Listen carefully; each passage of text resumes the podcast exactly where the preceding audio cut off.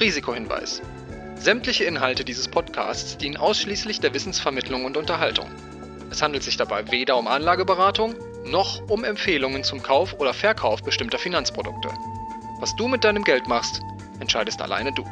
Und jetzt geht's los.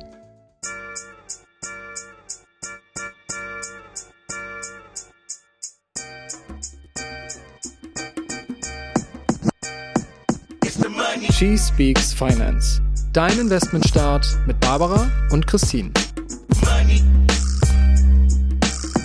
Ja, hallo und herzlich willkommen zur zehnten Folge unseres Podcasts She Speaks Finance. Zehn schon voll verrückt. Ja, ja, Ende April haben wir angefangen mit der ersten Folge und der Aufzeichnung auch der ersten Folge und jetzt sind wir schon bei der zehnten Folge. Was waren denn so deine Highlights, Christine? Meinst du jetzt eher inhaltlich quasi oder an dem Podcast allgemein? Weil ich finde, inhaltlich ist es irgendwie richtig schwierig, weil das alles so unterschiedlich war. Wir haben ja ganz verschiedene Themen gemacht über die zehn Folgen. Und ja, ich glaube, am meisten, ich könnte, glaube ich, nicht mal sagen, von welcher ich am meisten mitgenommen habe, weil ich irgendwie überall nochmal neue Aspekte gelernt habe. Ich hätte vorher halt gar keine Ahnung von Versicherung, also wirklich so null. Hm. Deswegen da fand ich eigentlich fast alles spannend, weil ich noch nie gehört hatte vorher oder ich habe mich einfach nie damit beschäftigt, dass man so Kapitalaufbau und Risikoabsicherung trennen sollte, aber dass es auch Versicherungen gibt, die man wirklich, wirklich braucht. Das fand ich inhaltlich spannend. Ja, wie ist das denn bei dir? Ach, mir geht das ähnlich. Bei mir war das auch so, dass ich so in jeder Folge dann irgendeinen neuen Aspekt nochmal gehört habe, über den ich mir vorher auch gar nicht so Gedanken gemacht habe. Ich fand die Auswahl unserer Gesprächspartnerinnen auch sehr toll. Die waren alle so unterschiedlich und wussten alle so richtig Bescheid über ihr Fachgebiet und das fand ich sehr spannend und ja, es ging irgendwie so schnell vorbei, die Zeit. Und was für mich irgendwie einfach auch mal ganz lustig war, weil das einfach auch ein paar Freundinnen diesen Podcast gehört haben und die eine dann auch mal meinte, du hast ein neues Sofa, du hast mir noch gar nichts erzählt. Und solche Sachen sind einfach auch ganz schön, dass ich dann ja gemerkt habe, ja, die hören sich das jedes Mal an und freuen sich über die Inhalte und dann reden wir auch ein bisschen drüber und reden dadurch auch ein bisschen mehr über Geld, was ich mit vielen vorher oft gar nicht gemacht habe.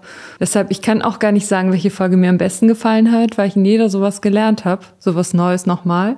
Ja, ich finde das aber auch, das ist schon irgendwie ein deutlich persönlicheres Format, als das so ist, wenn man Artikel schreibt. Also ich finde, man merkt das dann auch, dann kommen irgendwie doch viele aus dem Bekanntenkreis auf einen zu und erzählen einem irgendwelche Sachen, die man irgendwie im Podcast erzählt hat oder wollen da was zu wissen. Und das ist dann irgendwie schon ja mehr Rückmeldung als so, man hat einen Artikel geschrieben. Das ist irgendwie, man erzählt ja doch auch nochmal mehr Sachen, die man jetzt nicht aufschreiben würde oder so. Das fand ich auch irgendwie verrückt oder eine neue Erfahrung, aber auch eine spannende, auf was man bei so einem Podcast alles noch achten muss. Mm, ich erinnere mich auch noch, als wir am Anfang diese Vorgespräche auch aufgezeichnet haben oder auch die ersten Aufnahmen, oh, da haben gerade die Vor- und Nachgespräche mussten wir öfter auch ja nochmal neu anfangen und ähm, ja, wir mussten uns erstmal an diese Mikros auch gewöhnen, ne? An diese riesen Mikros und am Anfang haben wir uns auch genau überlegt, was wir jetzt sagen wollen. Das geht jetzt schon viel flüssiger. Da ist noch ein bisschen Luft nach oben, aber ähm, das ist schon viel leichter für mich zumindest, mir auch zu überlegen, was würde ich denn sagen und was könnte interessant sein und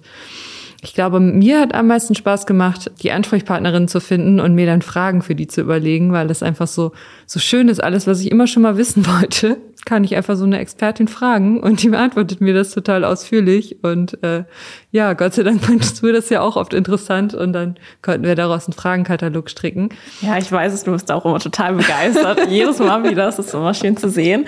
Aber ja, wir sind da echt sehr privilegiert. Wir können einfach den jemand alles fragen, was wir wissen wollen. Und da freue ich mich auch schon echt auf Themen für die zweite Staffel, muss ich sagen. Wir haben da ja schon so ein bisschen überlegt, was wir machen können. Mhm. Ja, und ich weiß nicht, ob wir jetzt zu viel verraten wollen, aber vielleicht können wir auf jeden Fall schon mal sagen, dass es auch was zu steuern gibt. Und da war ich die ganze Zeit auch voll begeistert beim Fragen entwickeln, weil ich dachte, oh, ich muss meine Steuererklärung für dieses Jahr auch noch machen. Und ich habe da so ein paar Punkte, da habe ich echt gar keinen Plan und freue mich richtig, dass wir da jemanden fragen können und man da noch voll von profitiert. Ja, weil gerade bei den Fragen, da warst du ja total dran und da habe ich nur drüber geguckt. Das, ja, das ist schon ein schönes Privileg, was wir hier haben. Was ich auch schön fand zu sehen, dass ja, hattest du ja auch schon gesagt, viele aus unserem Umfeld das wirklich hören. Und eine von deinen Freundinnen war jetzt auch so begeistert und wollte auch so gerne über Geld sprechen, dass sie auch heute bei uns zu Gast ist. Und wir heute mal eine ganz besondere Folge zum Abschluss machen, wo wir es nochmal ja versuchen, ins Gespräch zu kommen und einfach mal über dieses Geld, das Thema, um das es ja bei uns die ganze Zeit hintergründig geht, oder in einzelnen Aspekten nochmal tiefer zu reden und uns darüber auszutauschen. Da bin ich schon ganz gespannt. Ja, sehr aufregend auf jeden Fall. Ja, hallo und herzlich willkommen zur letzten Folge unserer ersten Staffel von She Speaks Finance. Gerade für mich ist das ja so eine ganz besondere Folge, weil wir heute mit meiner Freundin Gesche sprechen, mit meiner Freundin Gesche aus Köln, die ja vor ein paar Jahren auch erfolgreich mit dem Investieren angefangen hat, so ihre ersten Schritte gegangen ist und auch ein Fan unseres Podcasts ist, was mich sehr freut. Ja, so sind wir auf die Idee gekommen, heute mit ihr zu sprechen und ich freue mich riesig. Schön, dass du da bist. Vielen Dank, Barbara. Ich freue mich auch sehr. Vielen Dank, Christine. Hi, Gesche. Ich freue mich hier zu sein. Ja, dann magst du dich einfach mal ganz kurz vorstellen mit so ein paar Sätzen? Gerne. Ich bin Gesche, 41 Jahre alt, arbeite in der Personalabteilung eines internationalen Unternehmens, bin äh, für die Schwerpunkte zuständig Personal- und Organisationsentwicklung und bin darüber hinaus auch aktiv im Theater. Ich habe eine ehrenamtliche Rolle als stellvertretende Vorstandsvorsitzende im Förderverein eines kleinen Kölner Theaters, was ich auch sehr leidenschaftlich betreibe. Ja, wir haben uns ja kennengelernt, als wir beide angefangen haben zu arbeiten. Das ist schon mehr als zehn Jahre her in einer Großbank. Und du hast ja jetzt Geisteswissenschaften studiert. Wie kam es denn zu dieser wilden Kombi? Ja, das stimmt. Also ich habe Philosophie studiert und Sprachen und hätte auch ins Lehramt gehen können. Und für mich ist das rückblickend, passt das total gut zusammen, Philosophie und Personalabteilung. Vielleicht nicht unbedingt kapitalistische Großbank, aber tatsächlich analysieren Philosophen ja gerne Systeme und ähm, bauen sie und dekonstruieren sie gegenseitig, also wenn es um Welt und Wahrheit geht. Natürlich ist der, sag ich mal, der Geldkreislauf oder der Kapitalismus auch ein System, was Philosophen interessiert, wenn man so will. Aber es war konkret war es praktisch so, dass ich einen Cousin hatte, der bei der besagten Bank gearbeitet hat und der mich abhalten wollte, ins Referendariat zu gehen. Der dachte, das wäre Talentverschwendung und hat mich zu einem Praktikum überredet und wollte unbedingt, dass ich in die Wirtschaft gehe. Und ich muss im Nachhinein sagen, ich habe viel gelernt. Ich bin froh, dass ich den Schritt gemacht habe und meine Karriere in der Personalabteilung angefangen habe. Aber wie ist das denn bei dir, weil du bist ja quasi so ohne Geldhintergrund, sage ich mal, zu dieser Bank gekommen. Wie war denn deine Einstellung zu Geld, als du damit angefangen hast und wie hat sich das vielleicht im Laufe der Zeit verändert? Ja, also es war ganz interessant. Ich glaube, ich bin in die Bank gegangen, weil ich neugierig und ehrgeizig war. Also ähm, ich hatte gute Noten. Ich wusste aber gleichzeitig auch, dass die meisten, mit denen ich arbeite, würden irgendwie Juristen und BWLer sein in der Personalabteilung. Also ich war auch eingeschüchtert. Und das hat aber meinen Ehrgeiz noch mehr angestachelt. Und ich muss aber sagen, ich hatte zu dem Zeitpunkt noch überhaupt kein Verhältnis wirklich zu Geld. Also ich habe genug Geld im Studium gehabt, um mich zu finanzieren, aber ich habe Philosophie studiert und Philosophen ähm, schmunzeln immer darüber, dass sie irgendwann Taxi fahren. Ja, und mein Ziel war ja eigentlich nicht in die Altersarmut zu rutschen. Und von daher muss ich sagen, habe ich einen super Berufsstart hingelegt und war natürlich total äh, stolz auf meinen Vertrag und hatte plötzlich äh, so viel Geld mit meinem Berufseinstieg als jemals zuvor. Ich finde, ja, wenn ich so über Banken nachdenke, ich finde, das sind jetzt immer per se erstmal nicht so die sympathischen Unternehmen in der Gesellschaft. Aber hattest du da irgendwie so eine Beziehung zu? Also fandest du jetzt Geld irgendwie sympathisch oder unsympathisch oder war dir das erstmal irgendwie relativ, ja, nicht gleich, aber also hattest du da irgendwie eine Meinung zu?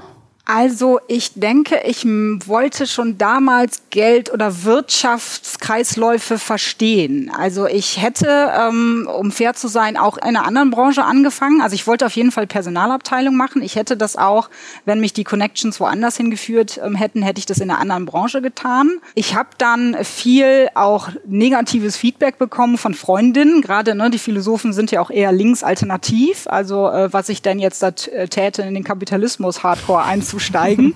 Aber ähm, ich muss auch sagen, ich war auch neugierig und ähm, ich hatte auch keine Hemmung, Geld zu verdienen. Also ich ähm, ich wusste, dass ich was kann und was mich getrieben hat, auch war, war das internationale Umfeld. Also ich meine, ich hatte eine Trainee-Klasse mit 15 Personen in, weiß nicht, verschiedenen Ländern äh, in der ganzen Welt verteilt. Das war einfach unheimlich spannend und ich hatte auch ein tolles Praktikum. Also ich glaube, für mich war so die persönlichen Beziehungen, die ich da geknüpft habe, standen im Vordergrund und ich habe erst später, ehrlich gesagt, als dann die Finanzkrise kam, angefangen zu reflektieren, okay, also wie, wie funktioniert dieser Kreislauf eigentlich, ne? Oder warum gibt's jetzt diese Hypothekenkrise? Am Anfang war ich wahnsinnig stolz, dass ich einen Trainee-Platz in einem internationalen Großunternehmen bekommen habe, als Philosophin unter BWLern. Also am Anfang war ich nur damit beschäftigt, überhaupt die ganze das Vokabular ähm, der Geldsprache zu lernen. Ja, und, und ich war, wie gesagt, auch ehrgeizig. Also ich bin nicht vor Geld zurückgescheut.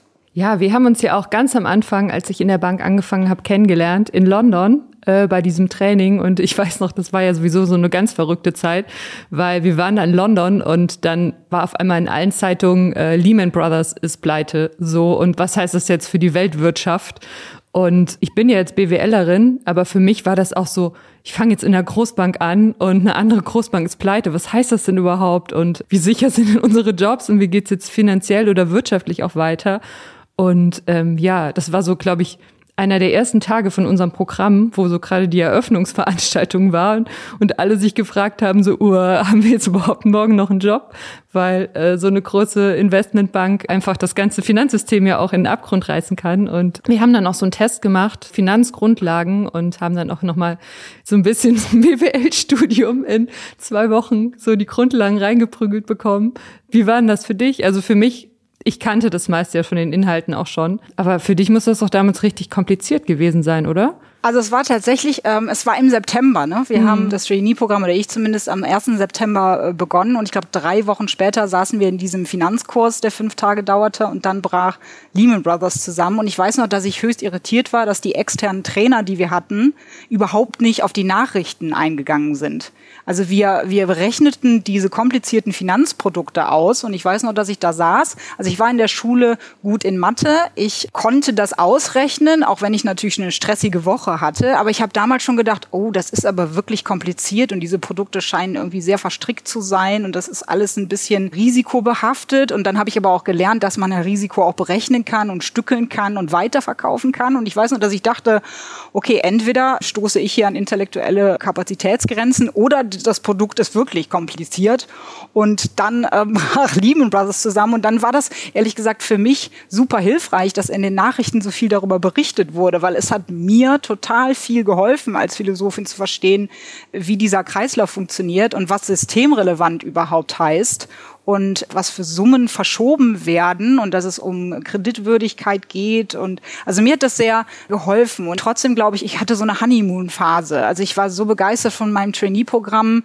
Ich habe auch kurz überlegt, ob ich jetzt innerhalb von drei Monaten meinen Job verlieren werde, aber dann äh, war das nicht so. Und dann habe ich mich einfach zu dem Zeitpunkt auf mein Trainee-Programm äh, konzentriert und hatte auch wirklich eine gute Zeit. Mir hat das Finanztraining geholfen, ein paar Vokabeln zu verstehen. Und ich habe dann Jahre später auch mal im, über die Fernuni Hagen so einen Intensivkurs BWL gemacht. Also insgesamt muss ich sagen, es war eine super Lebenserfahrung für mich. Aber ich war auch noch sehr in meinem Kokon drin. Ne? Also ich ähm, hatte da einen super Job gelandet und habe, glaube ich, zu dem damaligen Zeitpunkt auch nur die Hälfte verstanden, ähm, was da passiert ist in der Finanzkrise. Ne? Und später hat mir das aber geholfen, dass in den Medien da so viel drüber geschrieben wurde.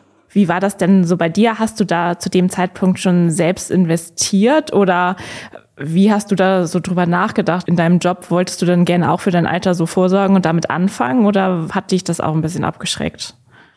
Also ich hatte ehrlich gesagt, muss man naiverweise sagen, ähm, da noch wenig drüber nachgedacht mit Mitte 20. Ähm, ich habe mich im Studium finanziert, so eine Mischung aus, meine Eltern haben meine Miete bezahlt und ich hatte einen Nebenjob und habe meine Lebensunterhaltungskosten selbst getragen.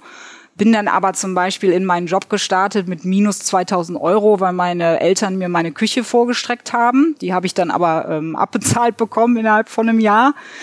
Und ich habe ehrlich gesagt mit dem Thema Vorsorge, investieren, Geld, habe ich erst nach drei oder vier Berufsjahren mich mit beschäftigt, weil ich erstmal den Impuls hatte überhaupt, ich hatte ja kein Geld, also ich hatte Gehalt, ja. Und ich habe dann gemerkt, okay, ich brauche nur zwei Drittel von dem, was ich verdiene. Und dann habe ich erstmal ehrlich gesagt gespart. Die ersten vier, fünf Berufsjahre habe ich nur gespart. Ich hatte nur ein Girokonto und Tagesgeldkonto, weil ich das Gefühl hatte, ich kann ja noch gar nicht mitspielen.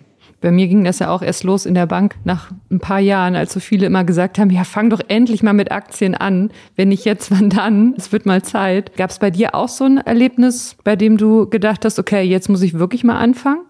Ja, zwei. Also ich habe einmal über die Bank, da war ich glaube ich drei Jahre dabei. Ich wollte mal was testen und habe glaube ich zweimal 6.000 Euro investiert. Einmal in eine Anleihe und einmal in Festzins sparen für einen festen Zeitraum von fünf Jahren.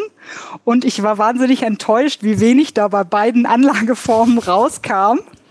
Aber ich muss natürlich auch sagen, ich habe natürlich so konservat äh, konservativ investiert, dass da vermutlich auch nicht so viel Return of Investment kommen konnte. Äh, also da habe ich ein bisschen mit rumgespielt, weil ich dann mal eben 12.000 Euro eingesetzt hatte, die ich dann zu dem Zeitpunkt gespart hatte. Aber so richtig habe ich mich damit erst beschäftigt mit äh, Mitte 30, als ich eine Berufsunfähigkeitsversicherung abschließen wollte, die man eigentlich auch schon früher abschließen sollte. Und da habe ich mich an ähm, einen Finanzberater gewandt, der zufälligerweise der Freund meines Bruders war. Das war auch der einzige Grund, weshalb ich dem vertraut habe. Und äh, der hat mir dann äh, die Berufsunfähigkeitsversicherung verschafft. Und dann hat er natürlich, der ist guter Vertriebler, dann hat er mich gefragt, wie sieht's denn mit Riester Rürup aus? Dann habe ich gesagt, ich habe keine Lust auf Versicherungen. Das finde ich total uninteressant.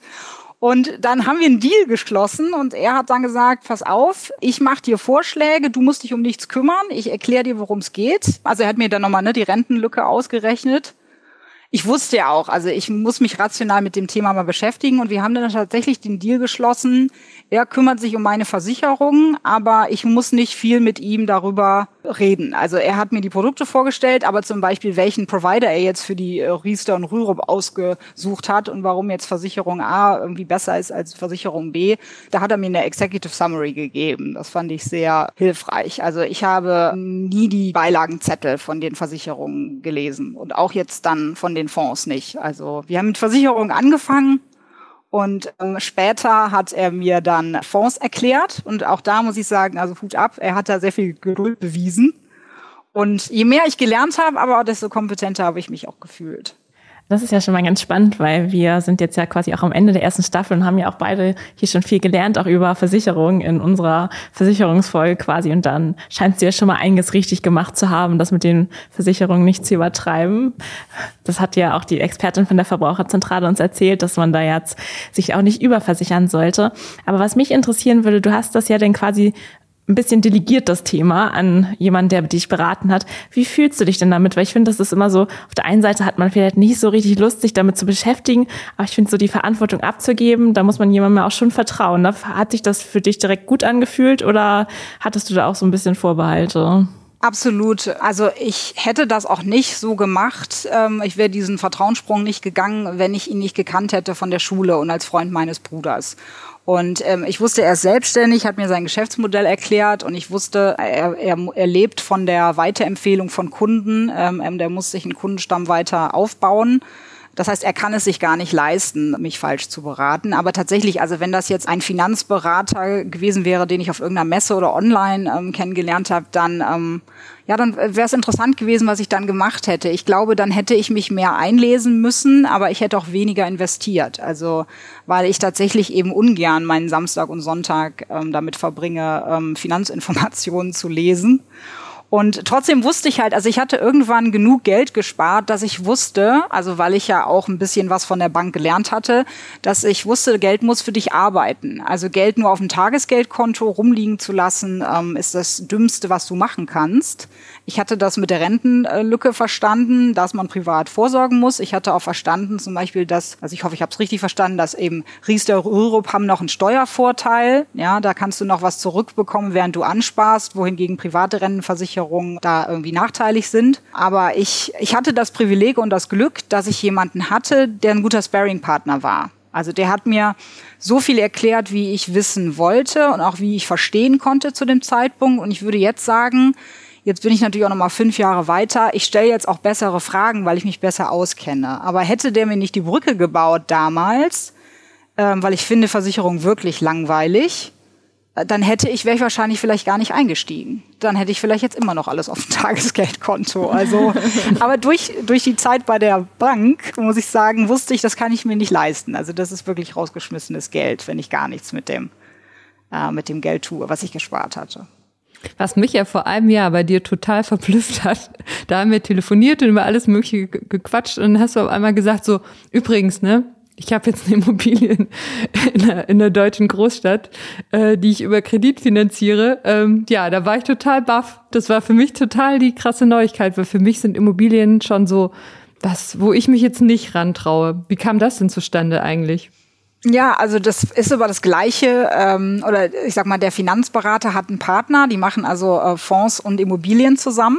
Und der Freund meines Bruders hatte immer mal wieder mir auch gewunken und gesagt, hör mal, wir machen noch Immobilien. Und Immobilien waren aber auch zu dem Zeitpunkt, als ich gerade mit Versicherungen angefangen hatte und dann eben ähm, ihm Geld gegeben hatte, um es in Fonds zu investieren. Da waren Immobilien noch ziemlich weit weg, weil ich habe halt gedacht, Immobilien ehrlich gesagt kaufen Leute, die schon was erben und die schon Immobilie haben. Also ich wusste auch gar nicht, ob ich kreditwürdig war. Also ich war einfach nicht gut informiert zu dem Zeitpunkt. Und das Gute war halt, dass ich den beiden mittlerweile sehr vertraue und auch nochmal, ich würde auch jedem empfehlen, also die Vertrauensbasis ist der Grundstein. Also ähm, gebt bloß nicht euer Geld in die Hand von jemandem, der sich Finanzberater nennt ne, und den ihr nicht gut kennt. Aber ähm, tatsächlich haben die mir das Modell erklärt, also die Idee, dass du ähm, Investor sein kannst von der Immobilie und dass du dann eben mit den Mieteinnahmen den größten Teil des Kredits äh, finanzierst. Und ich hatte eben Glück, dass ich, auch weil auch da gilt wieder, ich wäre eingeschüchtert gewesen, dieses ganze ähm,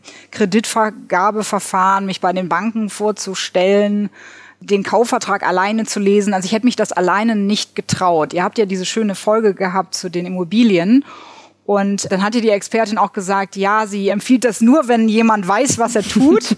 Und äh, da stimme ich auch zu. Also ich hatte halt das Privileg, dass mir zwei gute Berater erklärt haben, wie das funktioniert ich will nicht ausschließen, wahrscheinlich habe ich auch 10.000 Euro mehr für die Immobilie bezahlt, als ich bezahlt hätte ohne die Unterstützung. Aber zum Beispiel, die hatten dann halt eine Kooperation mit einer bestimmten Sparkasse und die haben meine Unterlagen davor gestellt. Es war alles sehr viel einfacher für mich und die hatten auch Projekte. Also ich musste eben nicht bei ähm, ImmoScout oder bei anderen Portalen gucken, welche Immobilie lohnt sich jetzt. Ich bin persönlich dann hingefahren, weil ich wollte unbedingt meine Wohnung angucken aber auch zum Beispiel äh, den Kaufvertrag zu lesen, das ist ja Juristendeutsch, da stehen ganz viele äh, Termini drin, die ich nicht verstanden habe. Und das war halt total gut, dass ähm, ich da immer einen Berater an der Seite hatte, den ich schlicht fragen konnte.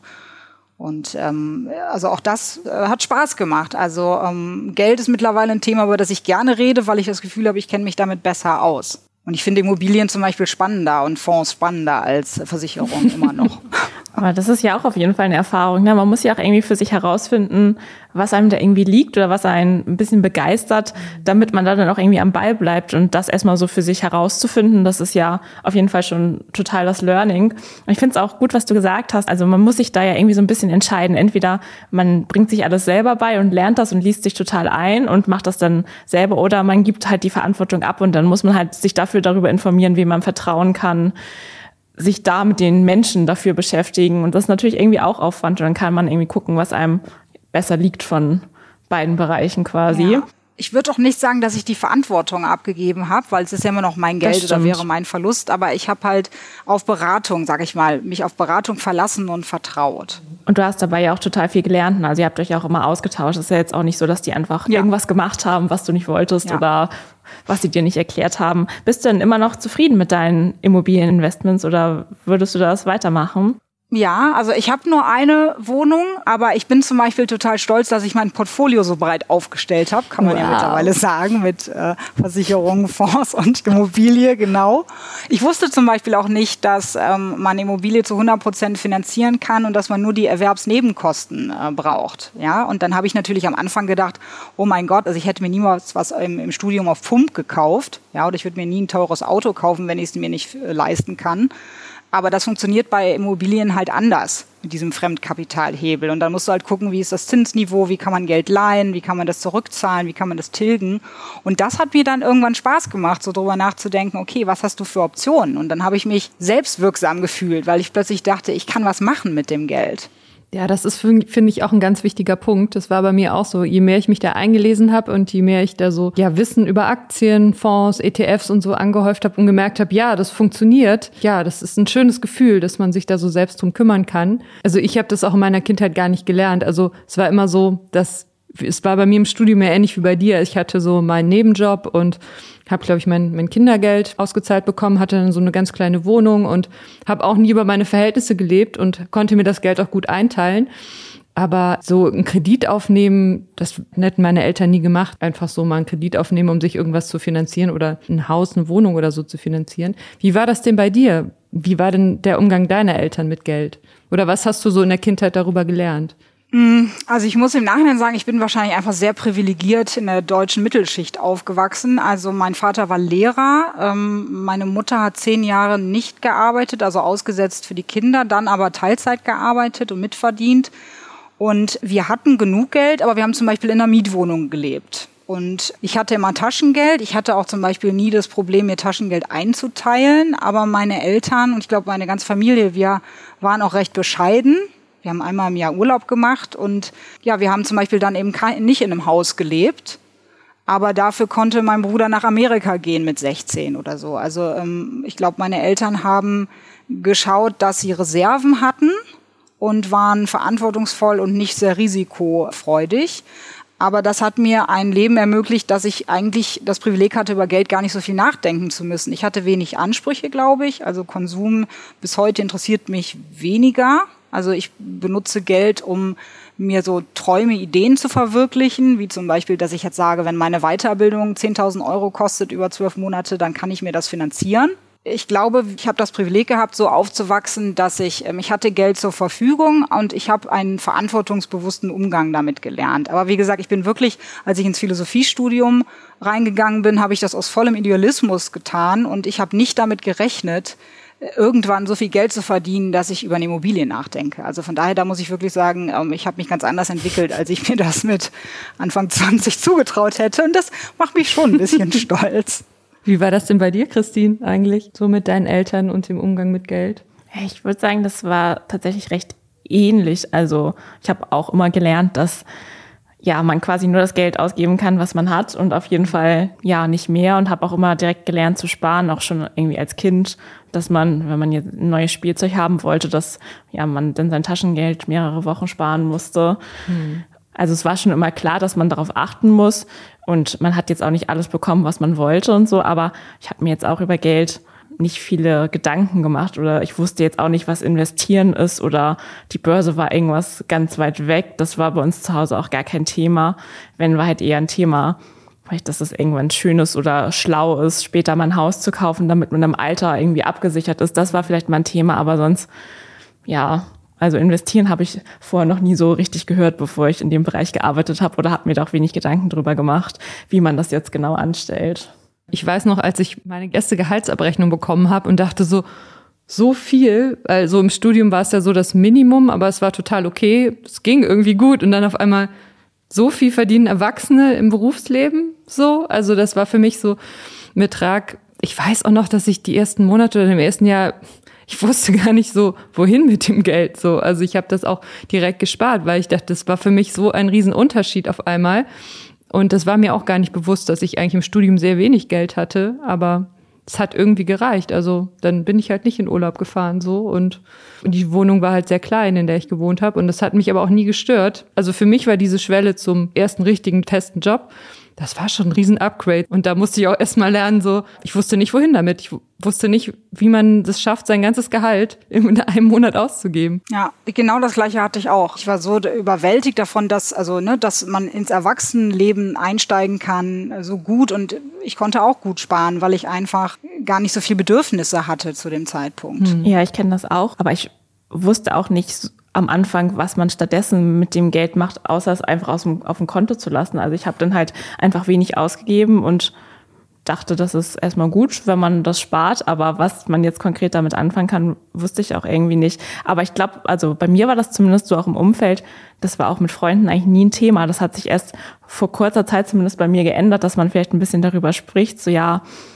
fürs Alter hast du da eh irgendwie einen ETF-Sparplan oder wie machst du das eigentlich? Wie war das denn bei euch? Ist das da eher ein Thema gewesen im Umfeld? Hm, also bei mir ist es so, dass äh, meine Mutter ja unseren Podcast hört und die dann irgendwann zu mir meinte, Wieso hast du nur in Kryptowährungen investiert? In so viele. Ich habe diese Folge gehört. Was machst du? Das kannst du doch nicht machen. Das ist doch viel zu risikoreich. Das ist doch bestimmt irgendwann alles weg, das Geld. Also hast du so viel Geld übrig, dass du sowas Risikoreiches machen kannst. Das wusste ich ja gar nicht. Die war ganz entsetzt. Und dann äh, habe ich ihr aber gesagt, das ist, ja, ich habe ja gar nicht so viel investiert. Und sie wollte dann auch genau wissen, wie viel. Ich habe dann den Betrag ein bisschen niedriger gehalten. Sorry, Mama. Aber ähm, ich habe ihr dann versichert, dass ich schon weiß, was ich tue. Und ähm, dann war sie beruhigt. Aber für sie ist es so sowas wie Kryptowährung. Wenn sie das nur schon hört, dann kriegt sie richtig Angst. Und ja, ETFs und äh, sowas. Also das ist für sie einfach total fremd. Und deshalb, und sie liebt unseren Podcast, weil sie irgendwie sagt, da sind so viele richtig kluge Frauen, die so toll reden können. Die sind alle so jung und die wissen, was sie mit ihrem Geld machen. Und sie sagt halt, in eurem Alter, so mit 30, wusste ich das halt nicht. Ne? Das war halt so, ja, ein Haus gekauft oder ein Haus gebaut und da ging dann das Geld rein. So, aber ähm, so wirklich was anlegen, so investieren am Kapitalmarkt, da ist eigentlich niemand in meiner Familie, der mir da ein Vorbild gewesen wäre, der damit angefangen hätte, wirklich professionell oder sich damit viel zu beschäftigen. Ja, also ich, ähm, ich habe jetzt in den letzten Jahren, also als ich mich mit dem Thema auseinandergesetzt habe, dann habe ich ab und zu mal so drei vier Freundinnen gefragt, ob sie, aber ich habe auch vorher freundlich angekündigt, ob sie bereit wären oder ob sie Lust hätten, ähm, ab und zu über Geld zu sprechen mit mir. Und ähm, einige wollen das, einige finden das, glaube ich, nicht interessant. Deswegen liebe ich euren Podcast auch sehr, weil man tatsächlich so viel lernt von anderen gerade Frauen, die über das Thema sprechen. Also ich habe dann zum Beispiel herausgefunden, ähm, dass eine Freundin, die ich auch von der Arbeit kenne, die hat auch Immobilien ähm, gekauft, und zwar mit ihrem Freund zusammen als Investoren. Die haben sich jeweils also zwei Wohnungen gemeinsam gekauft und teilen sich das. Und die hat sogar ihre Versicherung, die sie hat, die hat so ein, ähm, die ist so ein Excel-Crack, die hat so ein Cashflow-Diagramm gerechnet, was sie da uh. in 30 Jahren ausgezahlt bekommt. Also man kommt plötzlich auf ganz andere Themen. Aber tatsächlich, also es ist so, finde ich, dass es immer noch so, die einen sind affin und wollen oder besprechen das Thema offen, aber für viele ist es trotzdem, glaube ich, noch ein Tabu. Entweder weil sie sich nicht gut genug auskennen oder vielleicht auch, weil es sie wirklich nicht so interessiert. Und deswegen finde ich den Podcast, der an Frauen gerichtet ist, so klasse, weil es halt wirklich so eine Welt gibt und auch so viele kompetente Frauen gibt, die einem so den Einstieg eröffnen. Deswegen fand ich zum Beispiel die Folge mit der Verbraucherzentrale total toll äh, mit der Frau Klug, weil das wäre zum Beispiel genau der Podcast gewesen, den ich vor fünf Jahren als Einstiegsfolge gebraucht hätte.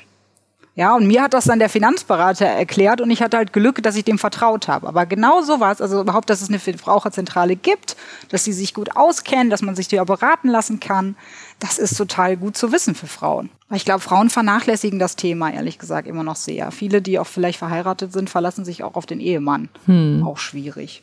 Ja, ich glaube auch deswegen ist es überhaupt gut, mal darüber zu reden, damit einem das erstmal so bewusst wird, was man einfach machen kann. Ne? Also auch wenn man da jetzt noch keine Lust hat oder vielleicht auch nicht das Geld, das jetzt zu nutzen, aber überhaupt erstmal die Möglichkeiten zu kennen und die irgendwo im Hinterkopf zu haben, das baut, glaube ich, schon mal Hürden ab, dass man sich ja so ein Bewusstsein dafür schafft, dass man sich irgendwann mal darum kümmern sollte und dass es alles gar nicht so ein Hexenwerk ist oder große Mathematik oder man sie jetzt da jetzt äh, Rechnungen machen müsste, sondern dass man ja auch einfach ein bisschen lesen kann und dass es vielleicht auch Spaß machen kann, mal mit Freundinnen einfach darüber zu reden, dass man vielleicht auch ganz interessante Gesprächsthemen dabei findet. Und was ich auch finde, was ich immer wieder feststelle, Geld hat so einen wahnsinnig schlechten Ruf. Also Geld ist so schmutzig oder zu viel Geld. Reiche Leute sind so manchmal auch so ein Feindbild und für mich ist Geld eigentlich neutral. Also für mich ist Geld einfach nur ein Mittel, um ja mir Dinge zu ermöglichen und ja, also ich glaube, in irgendeiner Podcast-Folge gab es auch diese, ich glaube, Laura war das, die sprach so von Fuck of Money, dass man halt, ja, wenn man ein bisschen Rücklagen hat, kann man auch sein Leben einfach ein bisschen freier gestalten und einfach zu, ja, einfach mal eine Pause vom Job auch machen, mal so ein paar Monate oder halt wirklich überlegen, was will ich denn arbeiten, wenn man jetzt nicht wirklich so knapp auf Kante lebt und gar keine Ersparnisse hat. Und das finde ich das Schöne an Geld, dass es einem solche Freiheiten gibt und sowas ermöglichen kann. So an sich ist Geld ja neutral. Also ich würde jetzt nicht sagen, Geld ist total toll, aber für mich ist das so ein Mittel zum Zweck. Da würde ich absolut zustimmen. Also Geld macht dich handlungsfähig es gibt dir Möglichkeiten, ähm, Dinge zu tun, die du tun möchtest. Und natürlich, man hat enormen Stress, wenn man äh, plötzlich in einer Zwangslage ist finanziell und man muss ähm, Probleme lösen. Aber ich finde auch, also ähm, ich fand auch Geld, wie du sagst, es hat oft einen schlechten Ruf, aber ähm, ich fand es auch wirklich auch immer neutral. Also mich hat das System interessiert als Tauschmittel. Und ich kann jetzt sagen, je besser ich mich auskenne, desto mehr Spaß habe ich daran, darüber zu reden, weil ich auch denke, ich habe irgendwie oder ich kann Erfahrungen, wenn ich mit jemandem spreche, Erfahrungen beisteuern. Aber ja, ich glaube, Frauen müssen davon, oder was heißt müssen, wir, wir profitieren davon, wenn wir davon wegkommen zu denken, das ist vielleicht auch ein Männerthema. Ja, mhm. also äh, warum nicht die eigenen Finanzen ähm, selber in die Hand nehmen? Und was ich jetzt total spannend finde, ich meine, du bist ja schon jetzt ein bisschen oder setzt dich schon ein paar Jahre mit dem Thema auseinander. Was würdest du jetzt den anderen Frauen raten, die jetzt gerade damit anfangen oder welche Erfahrungen hast du jetzt aus der Zeit gesammelt, wo du sagen würdest, wenn ihr loslegt, das könnte ich weiterempfehlen? Ach, vielleicht würde ich wirklich sagen, äh, hört euch die Folge mit der Verbraucherzentrale an von eurem Podcast, weil ich glaube, viele wissen gar nicht, dass man zur Verbraucherzentrale hingehen kann und sich beraten lassen kann. Also eine Freundin von mir hat mal vor irgendwie 15 Jahren da auch ein Praktikum gemacht. Die beraten ja zu vielen verschiedenen Dingen auch, nicht nur zu Geld. Und vielleicht ist es auch gut, sich mit einer Freundin zusammenzutun. Dann zu zweit ist das auch alles nicht so einschüchternd, ja. Und dann kann man Dinge vergleichen oder man kann äh, jemanden fragen, äh, eine Freundin, die vielleicht das schon drei Jahre macht. Also ne, zum Thema zum Beispiel Versicherung. Welche Versicherungen hast du? Welche braucht man, weil wir wissen ja auch, es gibt viele unnötige Versicherungen und ich glaube, Frauen profitieren davon, wenn sie Dinge gemeinsam unternehmen. Also zum Beispiel ganz simpel dieser Immobilieninfoabend, da bin ich mit meiner Cousine hingegangen. Ich glaube nicht, dass ich alleine dahin gegangen wäre. Und sie war auch sehr interessiert, aber sie ist noch so in der Sparphase. Also sie ähm, traut sich das noch nicht, das Geld dann wirklich zu investieren. Aber ähm, ich wäre gar nicht hingegangen ohne sie. Mhm.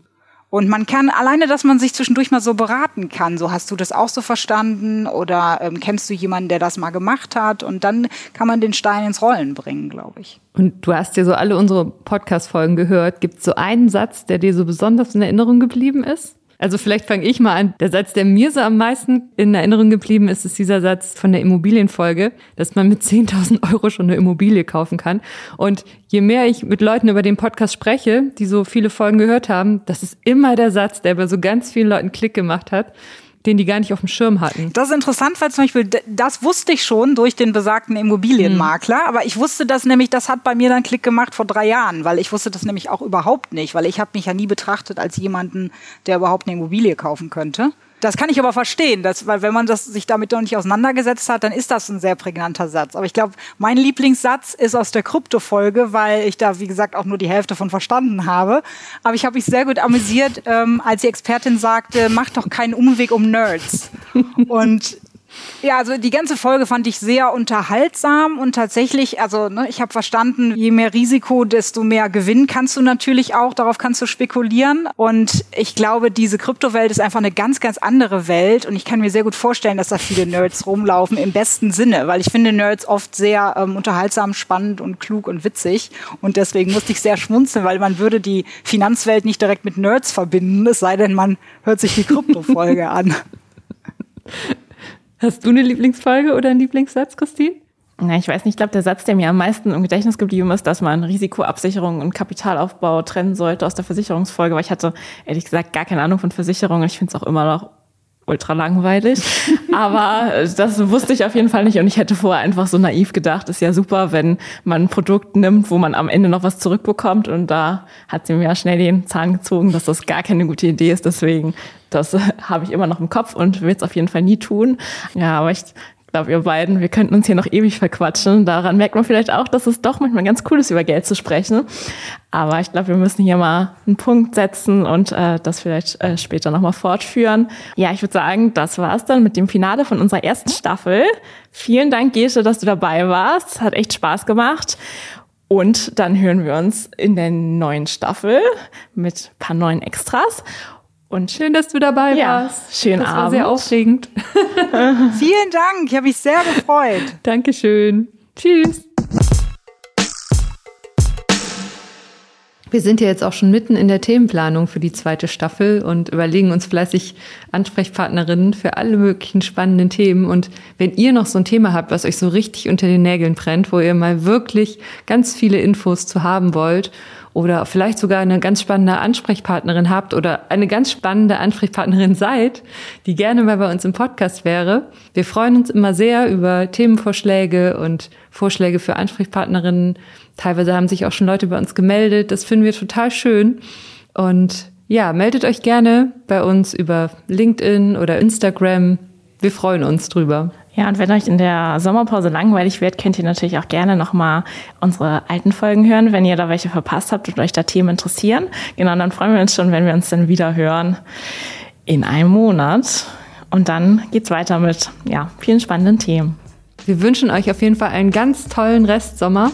Genießt die Zeit und wir freuen uns auf euch. Bis dann. Tschüss.